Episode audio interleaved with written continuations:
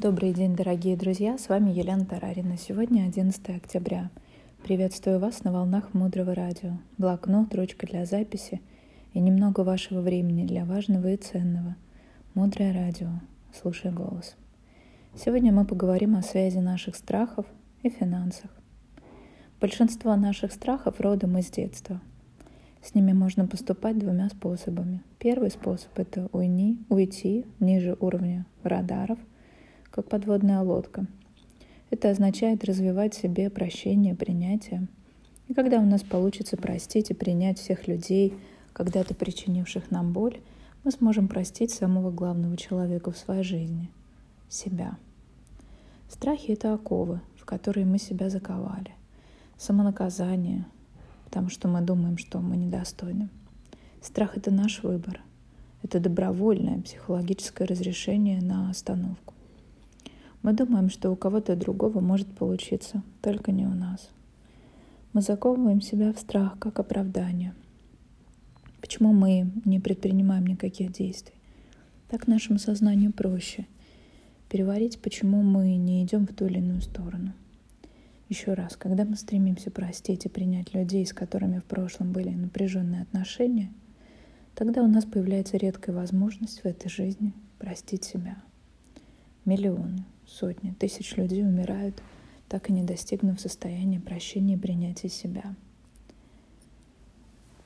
Как то, о чем я сейчас говорю, связано с деньгами. Количество энергии для этой жизни и для зарабатывания денег напрямую связано с нашим желанием и умением жить. Мы механически совершаем много вещей вместо того, чтобы наслаждаться, вместо того, чтобы стать причиной для счастья других людей – Второй способ — это подняться выше уровня радаров, обрести великую большую цель. Приведу пример большой цели. Моя первая книга из 28 написанных на сейчас «Обида на мужчин и женское здоровье». Она вышла в 2011 году.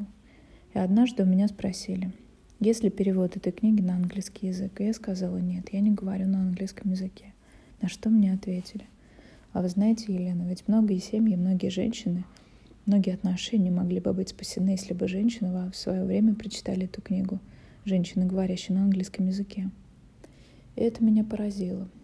И моей большой целью стало так много рассказывать об обидах, так много сделать курсов об обидах, написать столько книг об, об обидах, чтобы однажды, когда я приеду со своим семинаром в Соединенные Штаты, а это произойдет, на него никто не пришел, просто потому что эта тема была не актуальна для людей.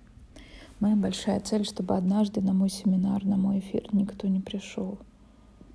В нем уже не было смысла. Благодаря проделанной мною за всю жизнь работе, работе моих коллег, учеников, люди бы перестали обижаться. А я уж найду чем заняться, когда на семинар никто не придет.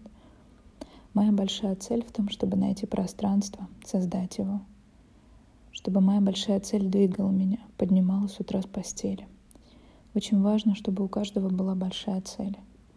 Когда мы очень хотим помочь сотням и спасти тысячи, это здорово помогает побороть свои страхи.